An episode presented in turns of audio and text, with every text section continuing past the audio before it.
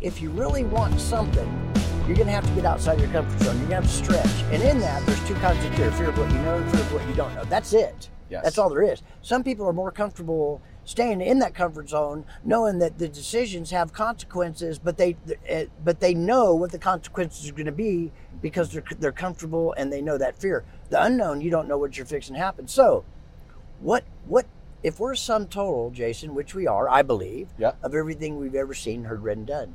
How do you change tomorrow? Well, first of all, you got to step out today. You can't wait for tomorrow. Mm-hmm. Welcome to the Strategy with Jason podcast. Tune in for everything you need to know to stay in the know regarding the automotive industry. Here's your host, Jason Harris. Hey, what's going on, everyone? I am here today driving up and down the Las Vegas Strip. Here we go, here we go, here we go. Oh, here we go. And I'm with the one, the only, the oh so famous Mr. Russell Vivo. Thank you, brother. It's always good to, it, always a pleasure. Always good to be with you. You're just so, I, I mean, you're, just, I, I love everything that you do, man. I love your color. Well, you know, I just have fun. yeah, yeah. that's, the what, key. That's what you it is. had to just have fun with it. People are like, "It's I mean, you're going to do 30 podcasts in Yeah. three days?" Yeah. And I'm like, "Well, two and a half days." But yes, yes, I'm gonna I'm gonna do that. But and I'm honored and humbled fun. just to be a part of it. Thank you very much. Oh, yeah. Like I love talking to you. I love your whole team too. I think Thank you guys, you. what you guys are doing over there is just absolutely amazing. Thank you very So- much. Appreciate that, Jason. Well, for everyone out there watching and listening, maybe don't know who you are. Let's kick it off a little origin story. Origin. Yes. Uh, Okay. How you got started in the business and what you're doing right now. Okay, origin story. Here's a quick origin story. 1968 Hot Wheels. Um, that started me on my uh, quest for automotive. 1985, I started selling cars. Mhm. Ended up running stores, uh, GM, GSM. Uh, 19 in 1999, began in 2000. Left that for the vendor space. Went to work for a CRM, or what came became a CRM company about six months after I started. Ended up being managing partner in that called Car Research after 11 years left, uh, bought into an existing technology company, websites, etc., and gave that hell for nine and a half years. And then two and a half years ago, uh, co-founded and uh, a company called Fixed Ops Marketing, which we're really excited about the future. The future. The future. The That's quick future. origin, right? Quick That was amazing. Quick, Okay, that was good. boom, boom, boom, Good. boom, boom. All right. Well, look, you had a you had a session here today. I did. Digital Dealer. I did. Um, I, I heard nothing but positive things. Thank you very it. much. So, Who'd you um, hear it from? Never oh, mind. I Go can't ahead. say. Go ahead. It's okay. Can't Go ahead. say because know. I know I heard. No, I'm just. I'm just go, go ahead. Go ahead.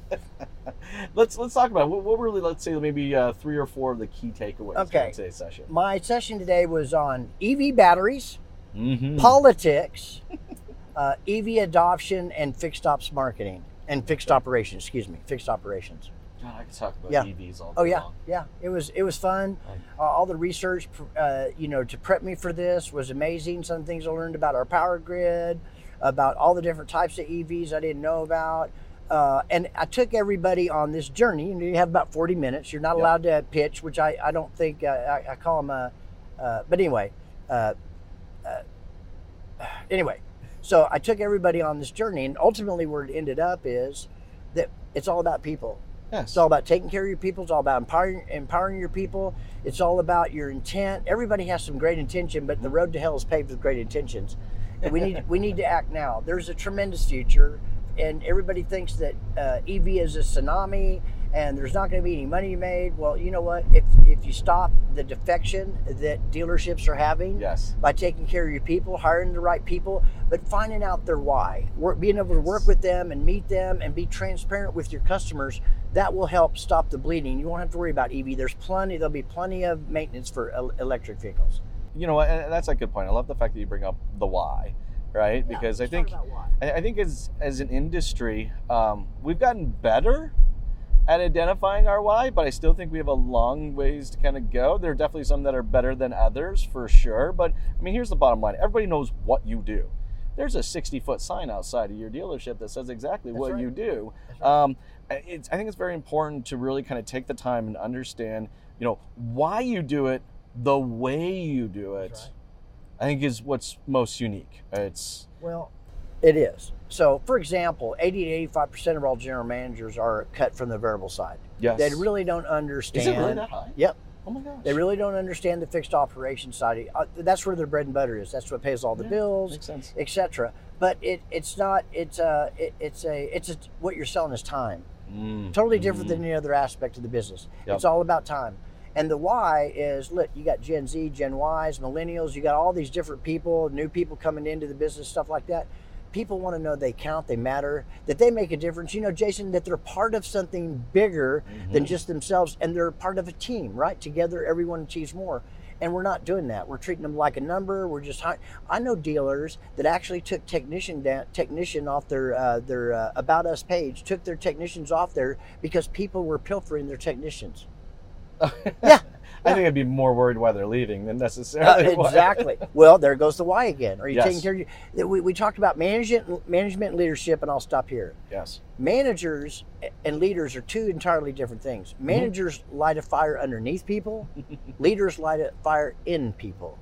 Mm, that's a very, very good point, and it's it's Do totally true. Oh no, Oh, no, okay, no, no, hundred percent. I, I, I like that, and and and we're talking about not just uh, leaders, you know, for for your employees, but also leaders for your customers. right? Absolutely. Like I, I, I, I, I can tell, I can feel, all right, when I go into a any business, all right, and talk just to a handful of the employees, Mhm. if there's real leadership in this. In this, in this, There's an aura. You can There- sense- there is. yeah, you can almost, absolutely. you can almost smell it sometimes. Yeah. like, You can. you know, it just feels like, you know, people are empowered. You know, people are, you know, they don't need to run off and go ask, you know, manager for this or that, the other thing. They That's just, right. they, they're, they're, they're empowered, Empowered, to take care of the customer. Right. And that's a leadership thing, It a management. absolutely one of the other things we talked about, which I is transparency. Mm. Uh, If you want to stop this defection, depending on who you're talking to, it's 70 30, 65 35, whatever it is, after the warranty period's up, uh, there's a huge defection because they felt like they were locked into you for warranty free stuff, etc. But what keeps them coming back? There's all kinds of technology out there today. As a matter of fact, this guy, I call him my friend, he's not, but I feel like he is. His name's Glenn Lundy. You ever heard of him? I think I know. Yeah. guy. Anyway, he was talking about how technology's evolved from 1922 to 2022 over the last hundred years. He said, in the next five years, technology will move that same hundred years. So be prepared. So we have things that that like uh, TruVideo, where Yep. you it, it, customers will believe what they see. Right? You're being transparent. Yes. Technicians do a walk around. The rotors are warped, or whatever the case may be. Right? Whatever whatever they need. Well, then you also have, I don't know if I'm allowed to do this, I guess you get it out. Another company like RepairPal, for example, where you can be transparent with the customer when you're talking to them about brakes or other types of recommended maintenance that mm-hmm. need to be done. And then you can see with everybody in your area, all the Valvolines and Firestones and etc. You're not the you're not the most expensive. You're not the least. You're right in the middle. But this is what this these are the true costs for the same service, and that's transparent. They like you. They trust you. They believe you. They're going to buy it from you. And then another one's called UVeye, or Mhm. U, U Yep. I think that's what it's called. Where you first come into the service department, takes a picture of your undercarriage. It knows all about your tires, inflation, stuff like that. And you think about this: what's the single biggest first purchase that a customer has when they buy a new vehicle's tires? Oh yeah, for sure. But what are, what are we doing? We're going through a waterfall. Yes. Yeah, right.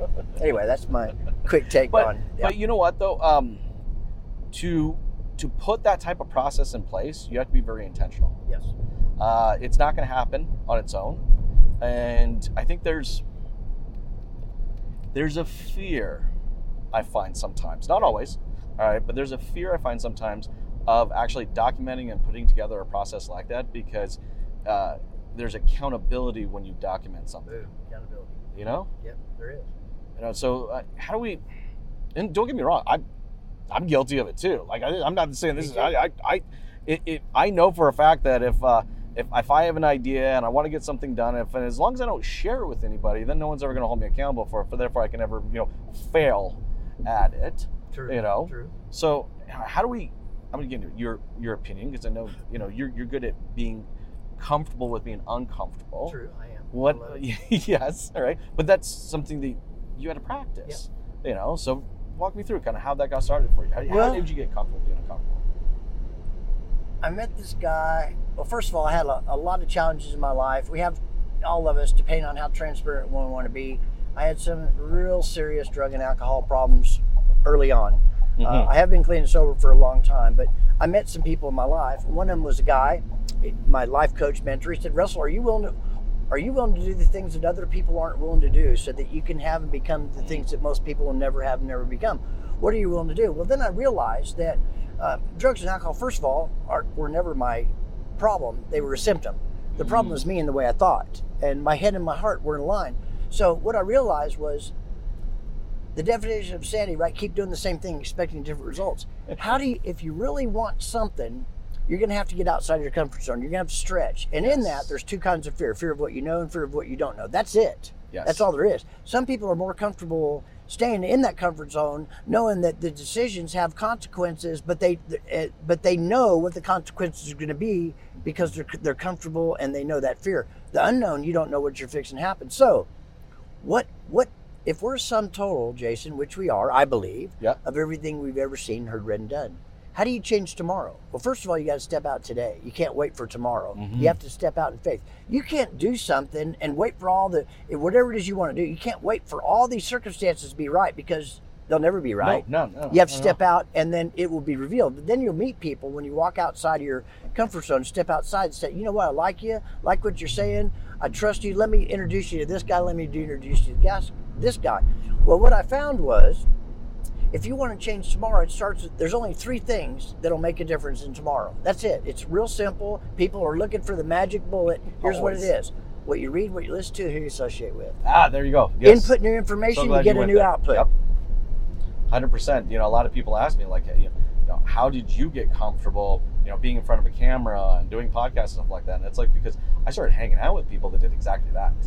Well, know? it wasn't comfortable at first, though, Oh was God, it? no! you're way outside your Most comfort people zone. think like, oh no, like. Oh, Jason was born into it. He was born- yeah, he's born into it. Bullshit! I wasn't born. Oh, I was scared to death this morning. Oh. In my, I, I, Oh yes, yeah, right. yeah. Getting up on Yeah, stage. yeah, Come on. yeah. It's First, like- first time I did, I sweated. oh through, my I sweated yeah. through my shirt, my jacket, everything. I got a little trick. You want me to tell you what I do sometimes? What? Okay, first of all, I, I pray, but sometimes uh, the anxiety, and, and it only lasts for a couple minutes. Yeah. Then, then I find my, my ground. So I reach down here and I pinch myself real hard in the thigh to redirect my thoughts from the anxiety and focus on that pain just for a second. Not a idea. I know. Don't don't don't do that. Whatever, Robbie. I just we're just cutting it up. Hey, I like good hacks. I love it. I love it. I love a good hack. I love a good hack. But but I think to uh, be progressive and to in to stop being reactive in this industry, that you need to really be you know comfortable with being uncomfortable, and that is you know in the way that you communicate with your staff, and it's also the way you communicate um, with your with your employees. Look, I I sorry with your employees or your customers. That's what I meant to say. So um, I think communication is one of those places I started where I wanted where I started getting comfortable being uncomfortable is how I communicated. I like that. Tell me I, oh man, okay, I was not the best communicator when I was a manager. I'm gonna tell you right out of the gate. No, no. I remember I had this girl one year for Christmas crochet me a pillow that said "Shut the fuck up and get back to work." And she thought it was funny. Well, I kind of got it funny too because that's something I said on Sounded such funny. a regular basis, all the time, all the time. I was just, you know, just- You and- changed. Yeah, and you know, but that was my aha moment. I went, oh, that's how they perceive my communication as being in that tone. Now she was doing something funny and thought I'd get a kick out of it, and it, it was. I actually still have it, I think, somewhere. Um, but I was like, yeah, no, that's that's got to change, and I, you know, had to really kind of learn to be empathetic with others. Uh, you know, the funny thing is, I was actually pretty good about being empathetic with customers, not so empathetic with my staff. You know, and um, but it was it was a process. It was. It was it was a process. Nobody just gets it. They have to You know, and I'm- fail. First attempt to learn. Oh my gosh! And I'm still failing at it. Yep. You know, like I was just thinking the other day, I had this meeting with our new operations manager, and I was just like, God, did I really say that? you know, it was like, could I have said that differently? You know, but here's the other thing too: is I found, uh, and this works, you know, for management, leadership, uh, for your employees, and if your customers, hell, even your fam- friends and families, Sure. that you know, the willingness to quickly admit that, yeah, you know what, no, I, I sh- I'm going to rewrite what I just wrote. you know, You can do that. that things aren't in stone, right? No, I, I think making amends or apology. Look, I got to share this with your with your people out there. Uh, I learned this from a service advisor back in 1996. The six most powerful words in the English vocabulary, and it's effective with your family, friends, uh, your clients, guests, customers, wherever you call them, your staff as well. First of all, if you're wrong, admit it. But here's the sixth word: I apologize. Can you forgive me? There and shut up. There you go. Now, if somebody's coming at you and there's a lot of heat, Trust me. After you listen to them and you acknowledge them, right, listening to understand instead of listening to respond. Uh, let them get about a minute, minute and a half into it. It might seem like eternity. And then as soon as they pause from being angry, uh, say those six words and shut up, and they'll apologize. Most of them will apologize and say, "Hey, it's not your fault. You know, I had a bad day here. My kids did this, this, and that. Spilled coffee all over the car. Whatever the case may be." I, I don't know. I went off on a tangent there, but um, no, but we're, we're talking about emotional intelligence. right. Oh, That's what owning owning yep. my own uh, crap, uh, uh, apologizing when I was really wrong. Uh, Mhm. sometimes it's hard to do, but that's the sign of true um, emotional intelligence and uh, maturity, uh, and uh, loving people to that, moving down there, stay in my own lane, running my own race. Right? Yes, yes. I will say, you know, um, as I, you know, went down this path of being more comfortable, being uncomf- uh, uncomfortable, that's where I really, you know, started to spend a lot more time on my emotional intelligence. And I've still got a long ways to go. But I'll tell you what, the more emotionally intelligent I became, the better manager, the better leader, and the better marketer I became because I was able to actually really kind of put myself in other people's positions. I could put myself in the customer's position. I could put myself into the employees. I could put myself doing the marketing, even the marketing, the way we were writing content. You know, you know, for the longest time, I I always used to say, uh, you know, for a while there, we were marketing at people, not to people, and Oh, now we wow. market Yeah. to people, not Yeah. at them. You know. Good point. That's great. I wish I had all this on our. See, I also have a, a, a podcast too, right? And on it, uh, sometimes we do these quick fire questions at the end.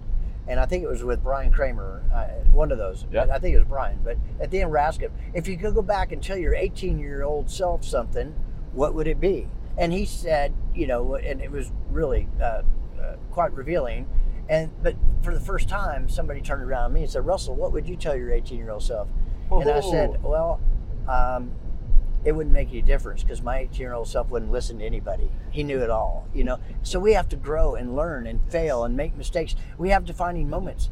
Uh, you learn from your failures, not your successes, right? Yeah, and you know, I think good management and good leaders uh, allow their staff to fail in a controlled environment. Controlled, perfect. Do you know what I mean? Yeah, yeah, yeah, yeah. I do. You know what I mean? Because because you are so right. Uh, we will learn ten times, if not more, when we fail versus when we actually succeeded.